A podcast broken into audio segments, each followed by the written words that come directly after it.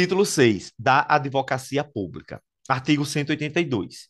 Incumbe à advocacia pública, na forma da lei, defender e promover os interesses públicos da União, dos estados, do Distrito Federal e dos municípios, por meio da representação judicial em todos os âmbitos federativos das pessoas jurídicas de direito público que integram a administração direta e indireta. Artigo 183. A União os estados, o Distrito Federal e os municípios, e suas respectivas autar autarquias e fundações de direito público, gozarão de prazo em dobro para todas as suas manifestações processuais, cuja contagem terá início a partir da intimação pessoal. Aqui é interessante salientar, Maria, que antes do advento do novo CPC, lembra, esses entes públicos eles tinham prazo em quádruplo para contestar e em dobro para recorrer. Isso era uma confusão danada. E aí, com a reforma do CPC, graças a Deus, uniformizou-se que ela tem o prazo em dobro para todas as suas manifestações processuais. E aí, obviamente, inclui-se a contestação e os, os recursos possíveis. Parágrafo 1. A intimação pessoal far-se-á por carga, remessa ou meio eletrônico. Hoje em dia, praticamente só por meio eletrônico, né?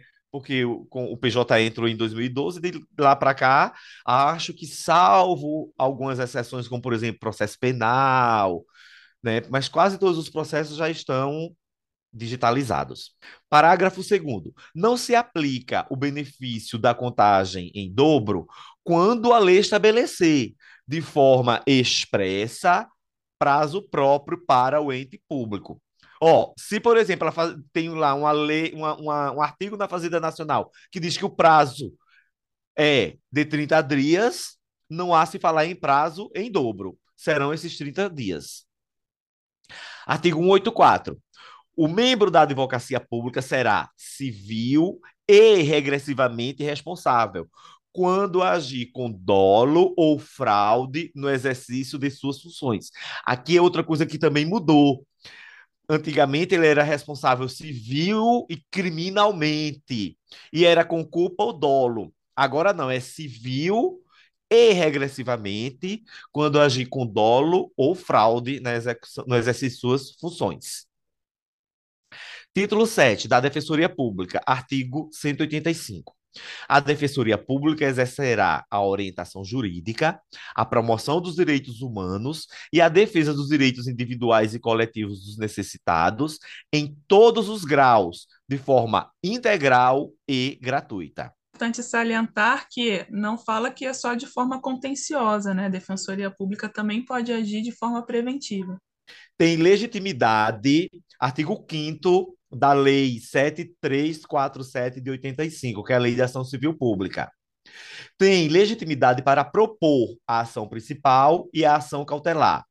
Um, o Ministério Público. Dois, a Defensoria Pública. E aí segue. Então, a, hoje a Defensoria Pública ela tem legitimidade é, para impetrar a ação civil pública tanto a principal quanto a cautelar. E aí houve a alteração da lei dessa lei de ação civil pública, né, que é de 1985, pela lei 11448 de 2007, que foi a que inseriu a Defensoria Pública, Maria. Artigo 186. A Defensoria Pública gozará de prazo em dobro para todas as manifestações processuais. Segue a mesma regra da advocacia pública, né? Parágrafo 1. O prazo tem início com a intimação pessoal do defensor público nos termos do artigo 183, parágrafo 1. Ou seja, é, essa, essa intimação pessoal pode ser por carga nos autos, por comunicação oficial, por exemplo, mandado pelo oficial de justiça ou por meio eletrônico. Parágrafo 2. A requerimento da Defensoria Pública, o juiz determinará a intimação pessoal da parte patrocinada quando o ato processual depender de providência ou informação que somente ela, que somente por ela possa ser realizada ou prestada. Aqui, Maria, eu tenho um colega que é defensor público lá em Pernambuco, e aí eu não conseguia entender direito esse artigo. Ele dizia, Joel, pensa comigo. numa ação de investigação de paternidade. O pai está em local incerto e não sabido. Aí a mãe chega para mim e diz: Doutor, ele está no endereço tal, rua tal, tal, tal, tal. Veja, é uma informação que só ela poderia me dar. Então, o que é que eu posso fazer? Pedir ao juiz que intime essa mãe para me dar esse endereço, se obviamente ela já não me passou espontaneamente, porque ó, informação que somente por ela possa ser realizada ou prestada. Não tem como o pobre do, do defensor público ter bola de cristal para saber onde ia estar o dito cujo, né? Parágrafo 3 o disposto no caput aplica-se aos escritórios de prática jurídica das faculdades de direito reconhecidas na forma da lei e às entidades que prestam assistência jurídica gratuita em razão de convênios firmados com a Defensoria Pública. Parágrafo 4 não se aplica o benefício da contagem em dobro quando a lei estabelecer de forma expressa prazo próprio para a Defensoria Pública Repito, segue o mesmo, a mesma, o mesmo raciocínio para os advogados públicos. É, esse parágrafo terceiro também é uma inovação aí do CPC de 2015, né? Equiparar Isso. os escritórios modelo à Defensoria Pública, o que é bem interessante. Artigo 187.